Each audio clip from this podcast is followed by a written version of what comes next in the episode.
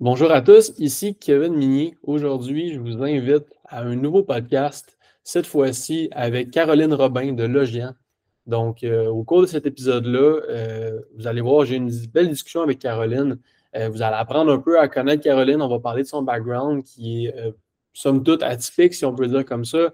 Caroline vient du milieu du marketing, communication, et puis est présentement dans une entreprise qui sont experts en transformation numérique euh, pour les entreprises. Donc, euh, les directrices du service conseil chez Logian. Et puis, euh, on va discuter avec Caroline de l'importance de l'accompagnement, pourquoi c'est important, comment aussi on peut être bien accompagné? On va voir aussi les changements de l'approche quant aux solutions numériques en entreprise. On voyait auparavant beaucoup euh, de custom-made euh, fait in-house, des solutions développées à l'interne, alors que maintenant, c'est plus du off-the-shelf avec la customisation. Et puis, euh, ben, quelles sont les contraintes lorsqu'on rentre dans un projet d'optimisation numérique? On parle de beaucoup d'autres choses additionnelles, mais je ne vous en dis pas plus. Je vous invite à écouter le podcast. N'hésitez pas à, vous, à partager vos commentaires, vos impressions. Et puis, sur ce, bonne écoute. Euh, premièrement, ben, merci de, prendre part à, cet épisode de podcast euh, qui, euh, en fait, ça fait quand même un bon petit bout là, que, que, les entreprises avec lesquelles on est, respectivement, qu'on se connaît, mais c'est la première fois qu'on se rencontre, là, si on veut. est-ce que tu peux nous donner une petite introduction sur toi? Qui est-ce que tu es? Qu'est-ce que tu fais? Ton background, ton occupation? Puis on va commencer comme ça. Oui, bien sûr, avec plaisir. Ben, déjà, merci beaucoup pour l'invitation. Effectivement, c'est, euh, ça fait longtemps que nos, entreprises euh, gravitent les, unes autour de, de, l'autre, donc c'était un, beau contexte. Euh, donc, Caroline Robin, aujourd'hui, je suis directrice au sein de l'équipe service conseil de Logian, une firme donc spécialisée dans tout ce qui est création de, d'efficience technologique. puis pour revenir un peu à mon background, juste pour, pour donner un peu le contexte, à l'origine, moi, je viens du monde des communications et du marketing donc moins dans la transformation numérique en tant que telle.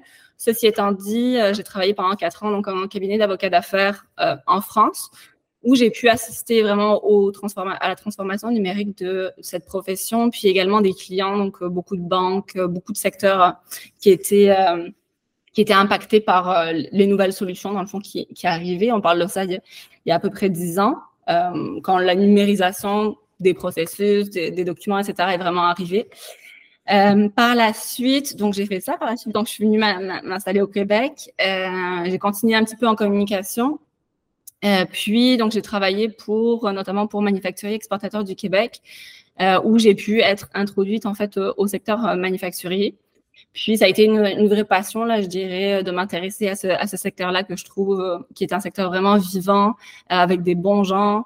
et en fait c'est ça. Donc il y avait souvent beaucoup de conversation autour de la pénurie de main-d'œuvre euh, et en discutant avec, euh, avec les entreprises, avec les entrepreneurs, puis en, étant, euh, comment dire, au contact de la, de la réalité, je me suis rendu compte que beaucoup des problèmes de pénurie de main-d'œuvre, en fait, pouvaient trouver une certaine solution dans des processus beaucoup plus optimisés et euh, surtout dans des processus beaucoup plus numérisés. Et donc, c'est à mhm. ce moment-là que je dirais les deux merges de mon passé un peu en communication, en marketing, à utiliser des outils euh, au quotidien numérique et euh, ma connaissance du, secteur manufacturier ont fait un peu un merge. Donc là, j'ai décidé de faire vraiment la, transition. donc, j'ai travaillé pour une entreprise qui faisait de l'implantation de, de CRM spécialisée dans le domaine manufacturier. Après ça, j'ai travaillé aussi pour euh, l'organisation qui s'occupe de la formation des auditeurs euh, Industrie 4.0, qui est maintenant sous le programme ESSOR. Donc, je suis allée un petit peu plus loin, on va dire, dans, dans la connaissance de, des, des, outils numériques que juste le simple CRM. Et euh, donc, euh, j'ai rejoint par la suite Poudre Noire, qui en fait était une, une acquisition de Logian. Euh, donc, à la base, plus spécialisé en expérience client, mais aujourd'hui, donc, avec la proposition de valeur de Logian qui est de vraiment couvrir tous les métiers de la transformation numérique, donc du conseil jusqu'à vraiment au développement de solutions. Euh, c'est ce que c'est ce que je fais maintenant à tous les jours. Et euh, donc, mon équipe, le service conseil, on est plus particulièrement en charge de toute la portion d'affaires, en fait, toute la portion stratégique qui peut venir avec euh, un projet numérique. Donc souvent, on, on focusait traditionnellement euh, les, les, métiers du numérique focusaient davantage sur euh, la technologie. L'idée, c'est de se décoller un petit peu plus de la technologie. On part du principe que nos, nos gens sont bons, sais, puis ils, connaissent parfaitement comment développer. souvent, le nœud, il n'est pas là. Le nœud, il est plus de, mais est-ce qu'on développe des choses qui sont vraiment utiles? Est-ce qu'on développe des choses qui vont être pérennes et qui vont pouvoir évoluer en même temps que, que l'organisation? Et donc, c'est, c'est en ce sens que, que, mon équipe, puis que ce que je fais euh, à tous les jours, euh, euh, vient amener de la valeur. Ben, c'est super intéressant. Merci pour l'intro. Tu as vraiment un super de beau background. Puis j'étais curieux de savoir, euh, initialement, comment tu as tombé à, travailler quand tu es arrivé au Québec avec, euh, euh, en fait, le, groupe des MEQ. Comment tu es arrivé à rentrer au MEQ directement?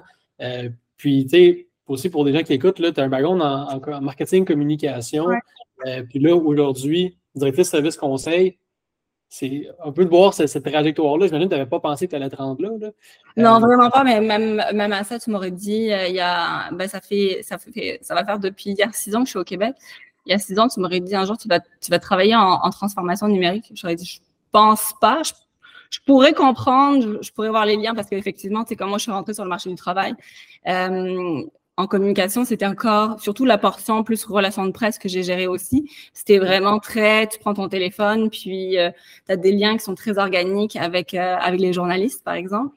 Puis le métier, il n'y avait pas encore, on se posait la question. Moi, j'ai eu la chance pendant mes stages de gérer une page pour Coca-Cola. On se posait la question. Les grandes discussions à l'époque, c'était est-ce qu'on devrait aller sur Facebook? Le, le métier a vraiment, vraiment beaucoup changé.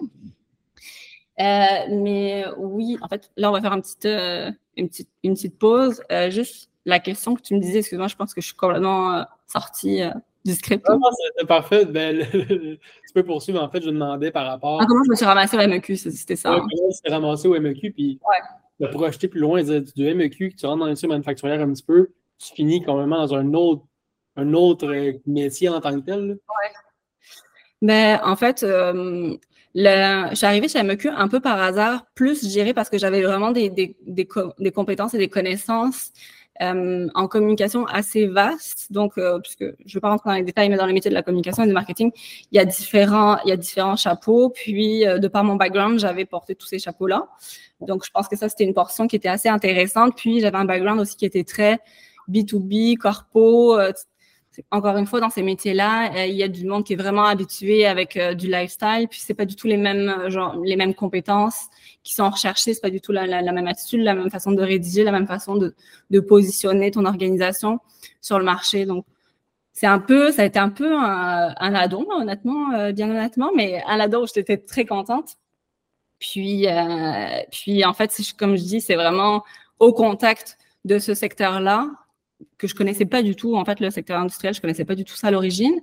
Euh, mais c'est vraiment à ce contact-là que je me suis rendu compte aussi du gap qui pouvait exister entre ce que j'avais connu par le passé comme, euh, comme outil, tout simplement, comme méthode de travail, etc. Je parlais avec des, entreprises, des fois, qui m'expliquaient euh, les, les, problèmes qu'ils rencontraient. Et puis je me dis, mon Dieu, mais j'ai l'impression que ce que tu es en train de me décrire, on pourrait vraiment simplifier ça, mais par quatre si euh, tu avais eu les bons outils. Donc, ça a été comme une réflexion que j'ai eue à un moment donné. Puis, euh, puis euh, après ça, ça a été, une, ça a été une, des conversations aussi que j'ai eues avec, avec Félix à l'époque. On s'en parlait justement avant ça, quand, quand, on a discuté du podcast. Mais je pense que ça aussi, ça a été un énorme point tournant de me dire, il y a vraiment quelque chose à faire au niveau du secteur manufacturier et, du, et de la technologie je parlais avec, euh, je parlais avec aussi, c'est une question, je, ne veux pas aller trop là-dedans non plus, mais au niveau de, de génération, il y, avait comme chanté qu'au niveau des jeunes dans le manufacturier, il y avait quelque chose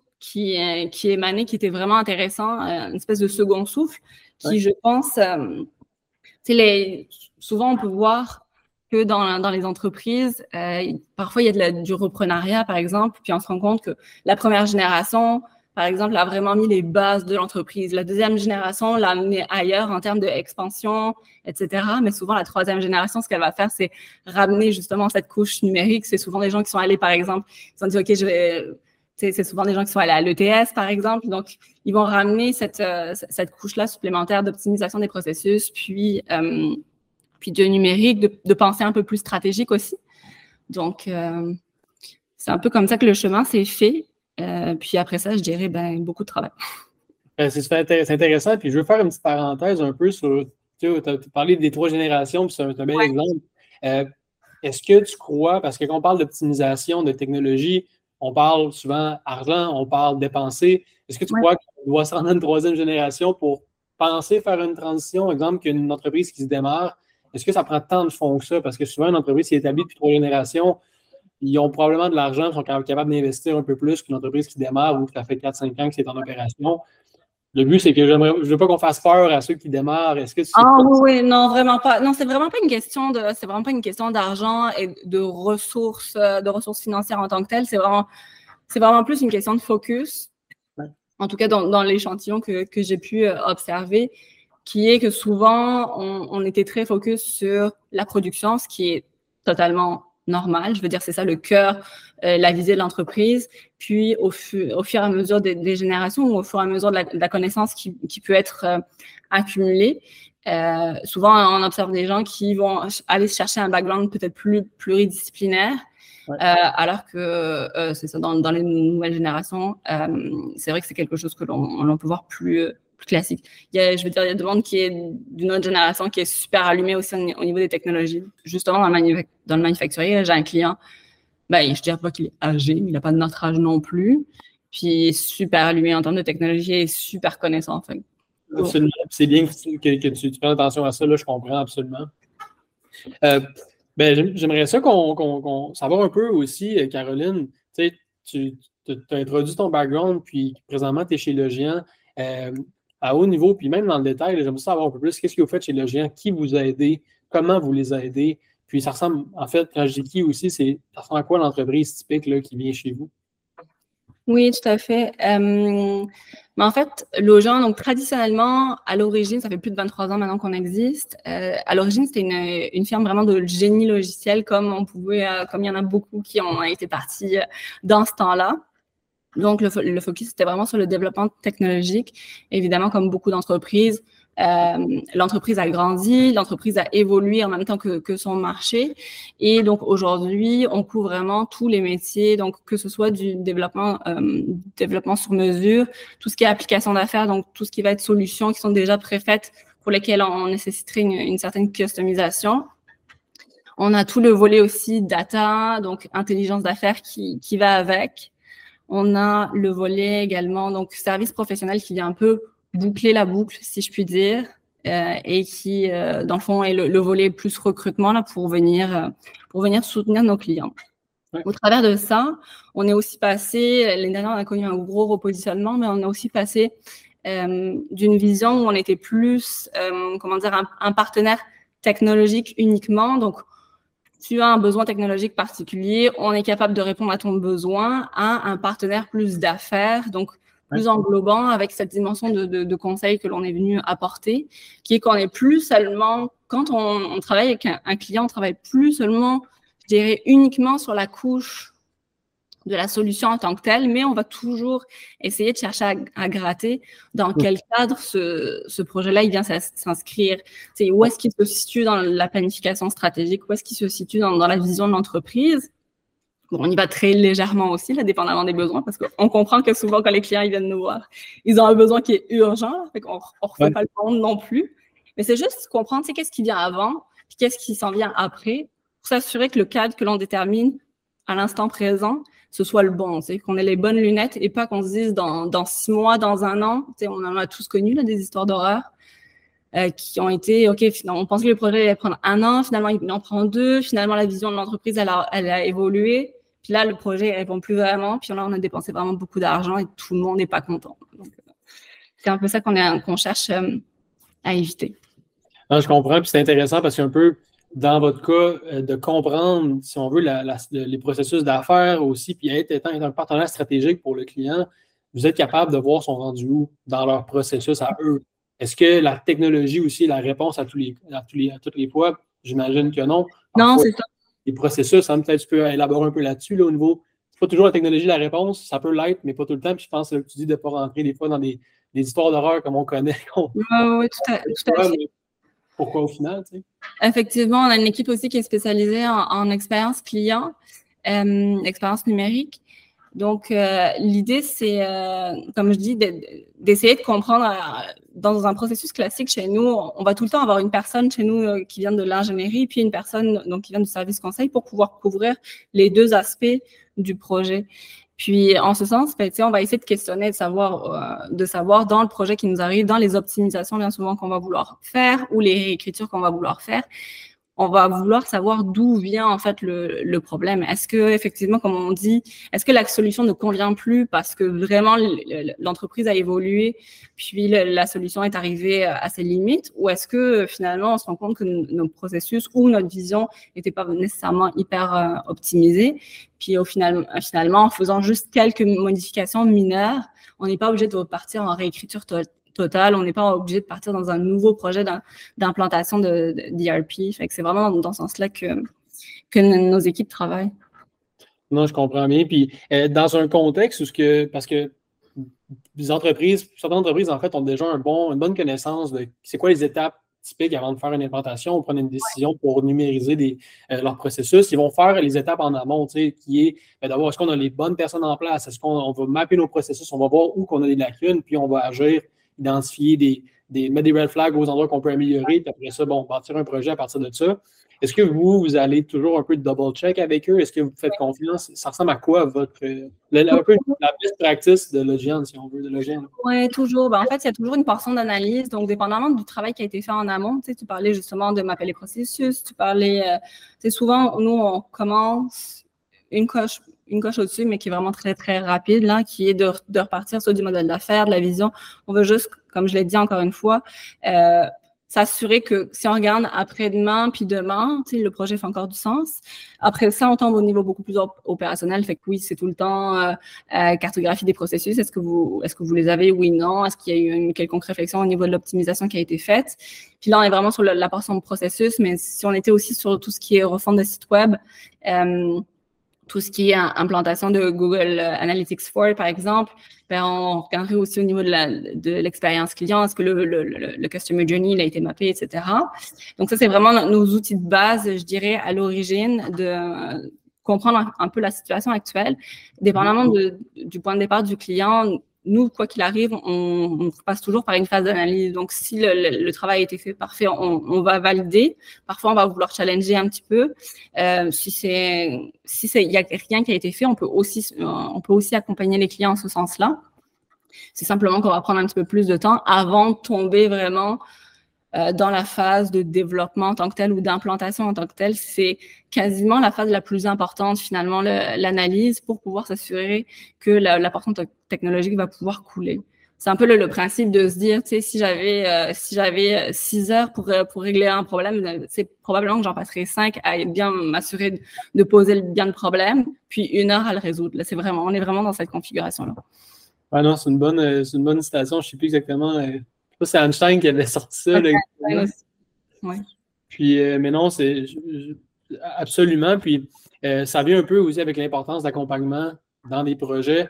Euh, dans, dans, ton cas, puis dans le, cas où on, fait la consultation pour des clients, ben, tu as vu des, dizaines, des quinzaines, des trentaines, des centaines de cas différents, rencontré des centaines de clients, tu as vu les problématiques qui reviennent, les potentiels aussi phase là, que je peux appeler, là, euh, où ce qu'on peut vraiment se tromper. Donc, tu peux prévenir ça.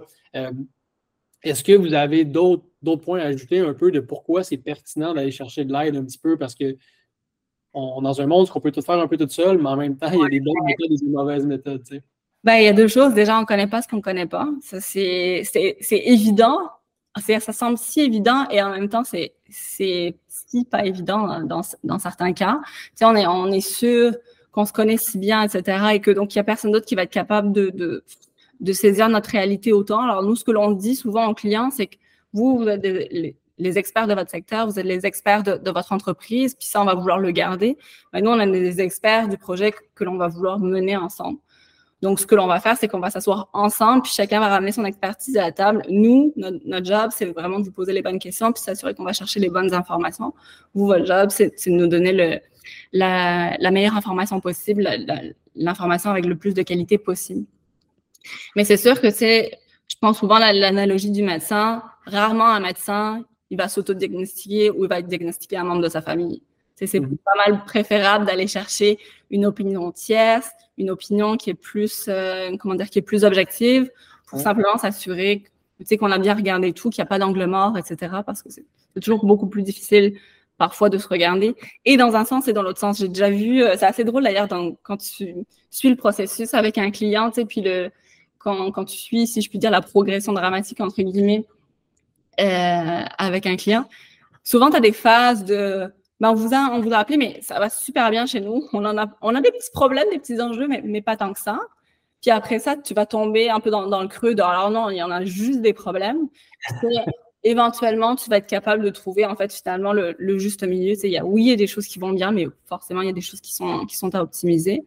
Donc, pour un peu bypasser tous ces, tous ces billets-là, puis s'assurer encore une fois qu'on n'a aucun angle mort, c'est quand même toujours intéressant de faire appel à, à une tierce partie. Oui, puis euh, c'est super intéressant. Puis le dernier bout, tu as expliqué l'exemple, tu as donné un peu les phases, les up and downs.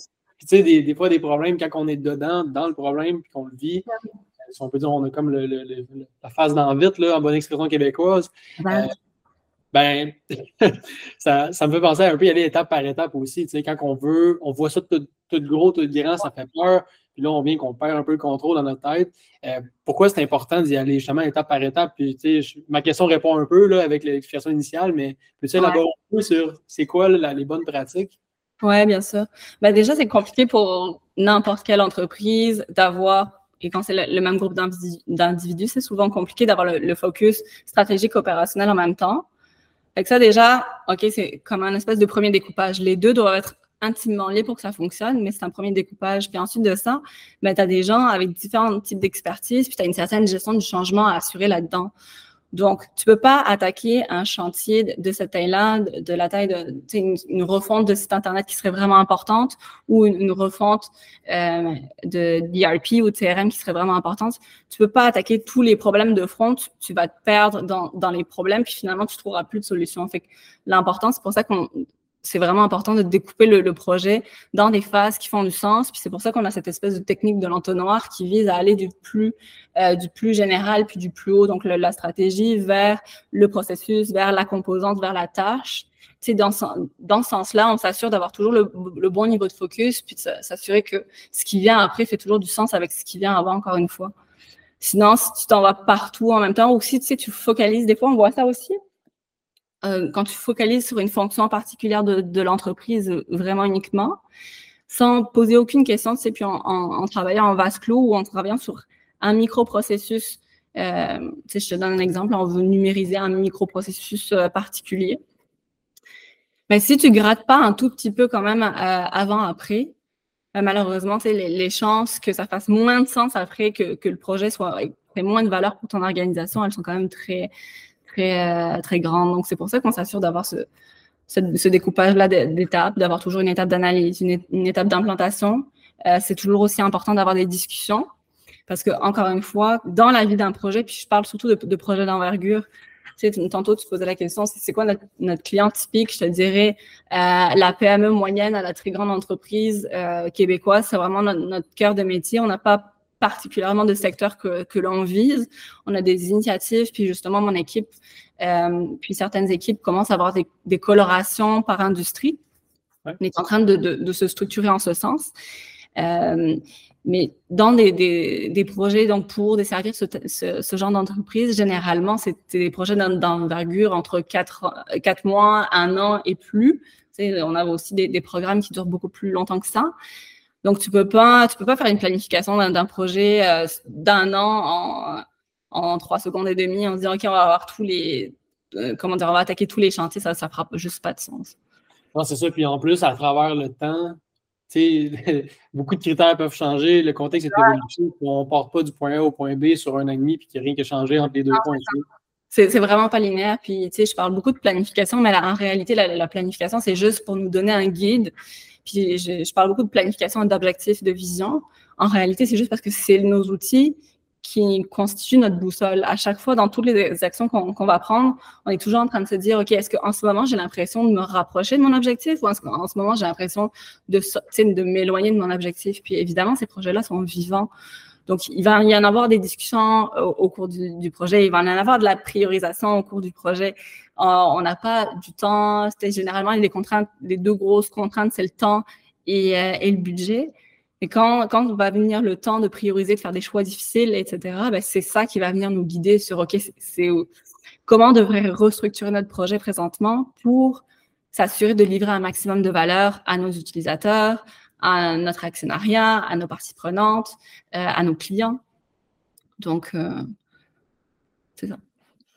Oui, puis, tu sais, quand tu as mentionné le, délai d'un an et demi, euh, on sait qu'un projet de transition, là, dès qu'on parle d'amélioration, dès qu'on parle d'optimisation, c'est des projets. Quand on parle de projet, bien, il y a du temps que ça va prendre à réaliser le projet. Ce temps-là, qui, qui le prend dans l'entreprise? Parce que généralement, les gens ont des tâches à faire. Nos recommandations, c'est toujours d'aller, d'avoir des différents niveaux dans l'entreprise. Donc, je vais prendre pour le, pour le bien de, la conversation, parce que c'est un peu concret pour les gens. Tu sais, si on parle d'un projet des ERP, bien, évidemment, tu vas avoir l'exécutif qui est mobilisé, mais l'exécutif va vraiment pas avoir le même euh, comment dire le même impact ni la même implication sur ce projet-là que euh, des directions par exemple ou, ou, même des gens qui sont plus sur le plancher mais tu vas avoir tous ces gens-là qui sont mobilisés parce que c'est un projet qui est tellement majeur puis qui va tellement venir impacter euh, l'entreprise dans son fonctionnement qu'il faut que toutes ces parties prenantes soient ralliées vers l'objectif commun. Tu vas avoir tous ces niveaux de gens-là aussi parce que euh, tu veux t'assurer qu'au niveau de la, vision exécutive, on, on a un cadre, on a une, direction, un objectif, ok, parfait, mais tu veux t'assurer que cette grande vision, une fois qu'on l'a fait trickle down, euh, désolé pour l'anglicisme, au au niveau des équipes, ben ça se traduit, ça se traduit concrètement par, par des tâches, des processus, etc., qui sont aussi alignés. Tu veux pas oublier non plus tes gens qui sont sur le plancher parce que bien souvent, c'est eux qui ont l'information la plus précieuse pour savoir concrètement comment ça fonctionne, puis tu sais, toutes les règles d'affaires qu'il faut aller chercher derrière, etc., pour que ta solution, elle ait une réelle valeur pour eux. Donc, c'est un peu avec toutes ces parties prenantes qu'il faut, qu'il faut jongler. Puis je te dirais que euh, un partenaire qui est capable de, de, faire une bonne implantation va être capable d'utiliser les gens euh, de, de l'entreprise qui, qui euh, souhaitent mener à bien ce projet à bon escient. Donc, L'idée, ça va être d'être intelligent dans, notre utilisation des gens, puis de s'assurer qu'en termes de planification, d'échéancier, de, ça, ça fasse du sens, qu'on puisse le communiquer longtemps à l'avance pour que l'impact sur les opérations soit vraiment minime. Puis après, ben, il y a vraiment toute la stratégie de déploiement dans laquelle je suis vraiment pas experte. Et euh, il, y a, toute cette transition effectivement à, gérer d'un point de vue plus technologique, là, le, décommissionnement d'une application au profit de l'autre ben c'est ces volets-là qu'on va vouloir traiter. Mais tout aussi se passe. Je veux dire, si on l'a anticipé, encore une fois, si tu es au courant que, c'est ça qui, qui, va arriver parce que tu as de l'expérience dans ce genre de projet, c'est pas une grande surprise, puis tu es capable de, planifier ces activités-là à, l'avance. C'est quand tu fais de l'implantation, justement, quand tu pars trop vite en implantation, puis que tu sautes là euh, sur le, le cheval de, de l'ERP, c'est là où tu peux avoir des surprises en cours de route et dire oups, attends, ça on l'avait pas prévu, oups, euh, c'est je, dis n'importe quoi, euh, il y a une nouvelle réglementation qui vient qui rentre en vigueur sur le, consentement, ben oups, on l'avait pas prévu. Et que là ça vient impacter ton, ton projet. Oui, c'est intéressant. Puis au niveau aussi des ressources, euh, j'imagine qu'on en parlait dans un autre épisode, mais c'était un peu de garder aussi euh, cahier des charges, puis de garder l'évolution, on est rendu où, c'est quoi qui est fait, qu'est-ce qui reste à faire, toujours garder ça à jour, parce que si une personne responsable du projet, ben, on sait de la personne qui chapeaute l'implantation, le, le système, s'en va ou doit quitter, peu importe la raison, ben là, on est rendu où, qu'est-ce qu'on fait, c'est quoi le prochain niveau? Ben oui, 100% Tu ne veux jamais avoir une personne qui soit détentrice de ton projet déjà? Comme je l'ai dit, c'est un projet qui a tellement d'impact que ça ne peut pas être juste une personne qui, comment dire, qui porte le projet à bout de bras dans l'entreprise, c'est important qu'il y ait un porteur de ballon, par exemple, qui va faire être la courroie de transmission entre les différentes équipes, entre souvent, bien souvent l'exécutif, comme je l'ai dit, le plancher, qui va pouvoir assurer une certaine gestion du changement, etc. Mais oui, tu vas absolument nommer ton champion de ce projet, mais tu vas aussi nommer des champions qui vont venir rallier, euh, rallier euh, notamment les gens d'opération à ce projet-là, puis qui vont être capables de dire, OK, mes gens, tu peux les, solliciter à tel moment ou, telle date est plus propice. Une des choses que, je fais moi souvent avec mes clients quand euh, en, vraiment en, phase d'exploration avec eux, c'est tout le temps de leur demander deux choses l'année financière chez eux, parce que ça, c'est un gros impact. Puis aussi, s'ils ont des activités saisonnières, ou s'ils observent un, comment dire, un certain ralentissement de leur activité dans, leur année ou s'il y a des périodes de pic. Parce qu'à ce moment-là, on est capable de se dire, OK, ben, on va éviter de te, lancer ton projet puis de faire tous les, changements dans ta période de pic. On va plutôt profiter de, ton downtime. C'est bon, puis ça m'amène à l'autre question qui était un peu, c'est quoi les, les questions, les, les questions, mais les, euh, les contraintes principales dans un projet? Parce qu'on pense au budget, on pense au timeline. Là, tu as mentionné le temps dans l'année. Est-ce que tu as des saisonnalités que tu peux bénéficier d'une baisse euh, pour enclencher ça? Euh, les ressources en place, est-ce qu'il faut engager des ressources? Peux-tu un peu élaborer sur les différentes contraintes euh, dans un projet d'optimisation numérique? Oui, bien sûr. Mais en fait, déjà, le, un tout projet a trois composantes. Donc, la portée, qui est vraiment le, qu'est-ce qu'on fait, là, qu'est-ce qu'on veut accomplir avec ce projet, euh, le budget et, l'échéancier. Donc, à partir de ces trois composantes-là, ben, chacune des, composantes a euh, ses propres enjeux. Donc, dans la portée, on va regarder effectivement ben, la disponibilité des, ressources, à quel point on est capable de les solliciter ou à quel point on devrait les laisser se, concentrer sur les opérations.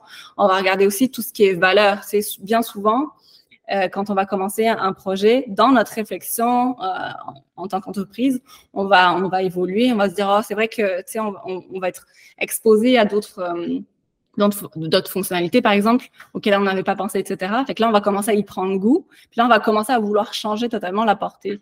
Fait que là, encore une fois, c'est là où mes premières discussions sur la vision, les objectifs sont super importantes parce que il faut toujours gager elle est où la valeur en fait pour, pour l'entreprise. Puis des fois, faut nous en, tant que en tant que firme conseil, il faut qu'on protège un peu nos clients d'eux-mêmes parce que si on le sait que ce sont des clients qui vont être sensibles sur l'échéancier, par exemple, parce qu'il y a une date qui est super importante euh, pour eux, je, dis n'importe quoi, parce que si je prends une refonte de site, encore une fois, et ils ont un salon super important, fait c'est important pour eux euh, d'avoir leur nouvelle vitrine qui est prête à ce moment-là.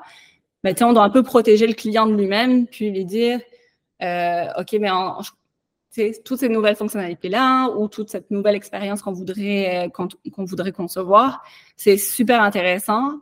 Euh, ceci étant dit, ça va avoir des impacts directement sur ton échéancier. Puis on avait compris que c'était ça euh, la partie la plus sensible pour toi. En ce moment, qu'est-ce qui, pour toi serait le plus sensible? Est-ce que c'est l'échéancier ou est-ce que c'est la portée? Est-ce que tu vas avoir plus de valeur puis c'est pas grave pour ton salon? C'est un peu le genre de discussion euh, qu'on a avec nos clients puis qu'on on essaie tout le temps de l'exposer dans le fond à la réalité de, la vie du projet pour qu'ils soient en capacité de pouvoir prendre des bonnes décisions. Oui, puis c'est ça, dans le fond, le, le conseil part de là, au final, d'avoir quelqu'un qui va nous guider, d'être capable de nous, lancer ces questions-là, puis de mettre tout en, en, perspective, puis prendre le bon chemin, un peu la, belle, la meilleure combinaison possible, si on veut, selon le. Oui, puis après, si je peux élaborer aussi un peu sur la portion budget, euh, bien souvent, c'est une question qui est un peu épineuse. Je pense que vous devez le vivre aussi. Euh, le budget, combien ça coûte, combien ça va me coûter, puis le, retour sur investissement que ça, que ça peut euh, apporter. Mais c'est vraiment la question de valeur au sens de comment on valorise ce projet. Donc, au-delà de, l'aspect financier, qu'est-ce qui va apporter à l'entreprise qui devrait primer? Parce que souvent, on a tendance, ben, c'est normal, là, on, a tendance à se retourner vers l'indicateur du ROI qui est simple, facile, mesurable, etc. Ceci étant dit, il y a aussi toutes les, tout l'aspect coût d'opportunité qui est, qui est aussi présent. c'est quoi mon, mon coût? De moins rester figé sur le marché quand, tout, quand tous mes compétiteurs sont en train euh, de se numériser, sont en train de s'optimiser, sont en train de conquérir de nouveaux marchés. Ben, ça, ça, a un coût, veux, veux pas. Tu le sens pas là tout de suite maintenant. Effectivement, ta marge va être extraordinaire. Par contre, peut-être que tu vas le sentir l'année prochaine ou l'année d'après. Mm-hmm. Euh, donc, il y, a, la notion de valeur qui est un peu à, à re-questionner à ce niveau-là. Puis après, ben, il y a évidemment tout le, le, le, traditionnel, la traditionnelle optimisation, donc tous les gains de productivité que tu peux effectuer au, quotidien qui, qui, sont plus faciles à, à mesurer. Mais c'est vrai que ça, là, encore une fois, ça, ça, dépend des projets. Là. Si on est sur des projets qui parlent plus d'expérience client en tant que tel, ou si on est sur des projets euh, dits plus internes, là, donc avec euh, des ERP, par exemple, euh, etc. Puis, on, est quand même assez avancé dans la discussion, mais je trouve intéressant, pareil, de, l'expliquer si certaines personnes se demandent c'est quoi un ERP, c'est quoi un CRM. Ah oui, oui, oui, c'est vrai, effectivement. On aurait peut-être dû commencer par ça, par le commencement. Mais... Il n'est jamais trop tard. Frottez pas votre Google pour rien, là, on, va le dire. oui, tout à fait, il n'est jamais trop tard. Ben, ERP, donc euh, Enterprise Resource Planning, donc, ou euh, Progiciel de gestion intégrée en français. Personne n'utilise cet, acronyme, sachez-le. mais dans le fond, donc, c'est un logiciel qui permet de, numériser l'ensemble des processus de l'entreprise. Donc, généralement, un ERP va disposer d'une portion euh, financière, donc tout ce qui va être numérisation des, activités comptables et, financières. Puis, il va y avoir tout, euh, tout un tas d'autres modules, donc euh, dépendamment du, du, ERP, qui vont permettre de gérer les achats, les approvisionnements, l'inventaire, la, production et les ventes, grosso modo, là, pour, pour un petit peu caricaturer. Après, on pourra voir la maintenance, etc., etc. Mais le gros, c'est ça. Donc, ça constitue généralement la colonne vertébrale numérique euh, des entreprises manufacturières. Puis le CRM, donc c'est la portion vraiment plus vente, dépendamment de, de, l'entreprise. Si on est plus sur une entreprise de service, ça peut être aussi euh, la colonne euh, la colonne vertébrale numérique de l'entreprise. Donc CRM, c'est Customer Relationship Management ou GRC, gestion de la relation client en français. Généralement, donc les solutions CRM encore une fois, GRC, personne n'utilise cet acronyme ou presque. Et donc, euh, généralement, les, les, CRM donc, comportent des modules qui permettent de, le traditionnel pipeline de vente là, que, que, tout le monde ou presque connaît maintenant. Donc, permettent de gérer les, les, ventes en tant que telles. Et bien souvent, maintenant, on va trouver donc des solutions de marketing qui vont être euh, qui vont être intégrées aussi. Donc, tout ce qui va être automatisation des courriels, euh, création de pages, connexion avec les comptes avec les, les comptes de réseaux sociaux, puis tout ce qui est Google Analytics. Puis souvent, on va avoir un, module de service à la clientèle. C'est un peu ça qui, qui change. Je dirais qu'il y a une, une, portion gestion de la production, des approvisionnements, puis euh, de l'inventaire et le volet financier dans les ERP qui n'y a pas nécessairement dans, les CRM, quoique maintenant, on, observe des joueurs qui essaient de prendre de plus en plus de, parts de marché. Mais globalement, c'est ça, c'est ça les, solutions. Parfait, merci de la précision. Puis, euh, juste par curiosité, euh, Avez-vous beaucoup de contextes euh, de clients qui font de la transition d'un ERP à un autre? Ça arrive quand même assez fréquemment en ce moment? Oui, c'est vraiment la grosse, grosse tendance. Là, en ce moment, on observe le, phénomène de, modernisation des applications.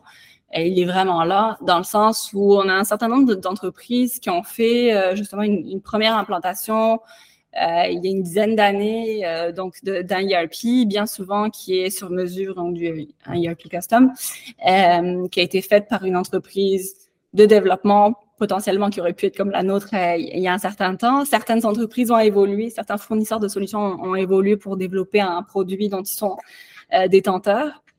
Mais là, les clients se retrouvent à, ce stade de la compétition, ils se retrouvent souvent ben, pris avec leurs fournisseurs parce que c'est des solutions qui sont peut-être plus petites que les gros joueurs qui existent maintenant sur le marché qui se sont vraiment développés dans, ce temps-là. Euh, ils se retrouvent un peu pris avec eux. C'est du langage qui n'est pas nécessairement toujours soutenu, etc. Et donc là, c'est c'est là où on a toutes ces grosses questions là que l'on se pose. Est-ce que les processus qui sont soutenus dans, dans, dans cette solution sont toujours d'actualité? Est-ce que vos processus sont, sont construits comme ça parce que la solution avait été construite comme ça puis que vous êtes inscrit autour de ça ou est-ce qu'au contraire, euh, vous avez, il y a eu une vraie réflexion au niveau de, au niveau de, de vos besoins d'affaires euh, à l'origine? Donc c'est un peu, on est vraiment, on est vraiment là-dedans. D'ailleurs, ça fait des projets qui sont extrêmement passionnants et vivants parce que il y a beaucoup de, comment dire, il y a beaucoup de, de décisions quand même à prendre là-dedans. Donc euh, tout d'abord, c'est l'orientation technologique. C'est qu'est-ce qu'on qu'est-ce qu'on fait concrètement avec ça? Est-ce qu'on est mieux de maintenir l'ancienne solution ou est-ce qu'on est mieux d'aller vers les nouvelles solutions qui existent maintenant sur, le marché qui sont off the shelf, entre guillemets, parce que, comme on dit dans le jargon, c'est-à-dire qui sont préfaites, mais qui nécessitent certaines customisations. On est vraiment là-dedans. Puis souvent aussi dans les ce qui est plus euh, développé in-house ou euh, c'était tout sur des serveurs internes versus les nouvelles oui, ça aussi, il y a le gros euh, on-prem versus euh, dans le cloud, là, effectivement. Ben, je, trouve ça, je trouve ça fascinant, tu sais, parce que, veux, pas, il y a certaines entreprises qui ont dû s'inventer un peu, euh, ben, qui ont dû s'inventer un, un simili-département TI. Puis, tu sais, en ce moment, ils sont vraiment en train de, remettre ça en question. Ça aussi, beaucoup, je l'ai vu beaucoup, des entreprises des entreprises manufacturières, par exemple, qui avaient un développeur qui avait mis euh, toute son énergie, tout son cœur dans développer une solution maison. Puis là, euh, finalement, le développeur s'en va. Puis là, on ne sait plus du tout comment ça fonctionne, etc. Donc, euh, ça fait des projets vraiment intéressants. Oui, puis tu sais aussi pour le, point de on the shelf, puis, puis pas de shelf, excuse, on premise ou sur le cloud, un des, enjeux qu'on voit souvent aussi, c'est quand c'est une prémisse, puis c'est quand on, a encore ce système-là, puis souvent, ça arrive, le système fonctionne super bien, ça répond aux besoins d'entreprise, mais l'enjeu, c'est lorsqu'on veut attacher des. Ouais, là, ça Que là, tout est rendu sur le cloud, puis là, c'est un peu plus touché de faire l'optimisation en gardant notre colonne vertébrale, comme tu l'appelles, notre ERP. Euh, c'est juste ça, un petit point euh, que je voulais rajouter. Euh, c'était, honnêtement, Caroline, c'est super intéressant. Tu as une excellente, tu as, vraiment un beau background, tu as une belle expérience. Je voudrais te remercier d'avoir pris un bon, peut-être, je pense, 40-45 minutes avec moi, d'avoir partagé des bonnes pratiques, ton point de vue aussi avec ton expérience de, toute la numérisation dans l'industrie manufacturière. on, s'en va de plus en plus dans des années où on va avoir du travail en quelque sorte, beaucoup ouais. tant mieux. exact, tant mieux, absolument. Et puis, tu on parle souvent d'optimisation, d'efficacité. Euh, puis, je pense que ce qui est important aussi de mentionner, c'est d'y aller à son rythme, puis de, prendre le temps de faire, de prendre des bonnes décisions aussi, de ne pas se lancer un peu à l'aveugle dans un projet parce que tout le monde le fait. De, prendre le temps de bien, puis prendre des bonnes décisions. 100%, effectivement. Puis, c'est un, aspect qu'on n'a pas couvert puis qui pourrait faire l'objet de tout un podcast aussi, mais la, la, la notion de données, quand on est pour valoriser un, projet numérique, oui, on focus sur le, sur le ROI, mais le confort que ça va t'amener de pouvoir avoir accès à toute cette information-là, puis à toutes ces données pour pouvoir prendre des décisions, pour pouvoir prendre les meilleures décisions, c'est vraiment aussi euh, extrêmement important.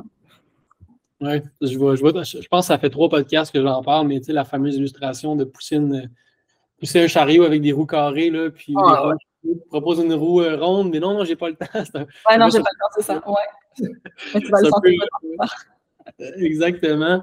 Euh, peut-être pour conclure, Caroline, c'est à quel endroit est-ce qu'on peut te retrouver personnellement pour te rejoindre? Si gens ont des questions, on veut juste échanger avec toi ou quoi que ce soit? Oui, bien sûr. Ben, évidemment, vous, vous pouvez toujours me trouver chez Logian, mais je suis également disponible tout le temps sur LinkedIn, donc Caroline Robin. Normalement, j'ose espérer que j'ai une photo qui me ressemble. Donc, on ne reviendra pas sur ce sujet. Vous comprenez pourquoi je dis ça. Donc, voilà, je suis tout le temps disponible sur, LinkedIn. Ça me fait vraiment plaisir de discuter, d'avoir des conversations avec soit des, gens dans le manufacturier, soit des gens dans la technologie on est tous là-dedans, là, dans, ce bateau-là. Donc, c'est toujours euh, super intéressant d'avoir des, échanges sur les, perspectives des uns et des autres. Parfait. Puis, est-ce que tu participes à certains euh, salons manufacturiers parfois, à certains événements publics? Ça m'arrive pas nécessairement dans le manufacturier, ça m'arrive, euh, mais moins souvent en ce moment. Ceci étant dit, effectivement, je dois faire moi-même ma petite planification là, pour, pour l'année de, savoir dans quel salon je vais, je vais vouloir aller. je, ben, c'est ça, je, vais faire la, minute shameless plug là, mais c'est vrai que on fait aussi des, webinaires qui sont super intéressants chez Logian. Donc euh, là, le prochain qu'on a, c'est en octobre là sur euh, justement l'impact de Google Analytics 4 et puis qu'est-ce qu'on est capable de faire avec ça. Donc euh, si ça en intéresse certains, qui n'hésitent pas à rentrer en contact avec moi. Super. Donc un gros merci Caroline. Puis à tous ceux qui écoutent, n'hésitez pas si vous avez des questions ou quoi que ce soit. Euh, par rapport à ce qui a été discuté aujourd'hui, transition numérique, euh, logiciel, manufacturier, n'importe quoi, écrivez-nous, écrivez à Caroline, ça va nous faire plaisir de vous répondre. Et sur ce, bonne fin de journée à tous. Merci. Merci.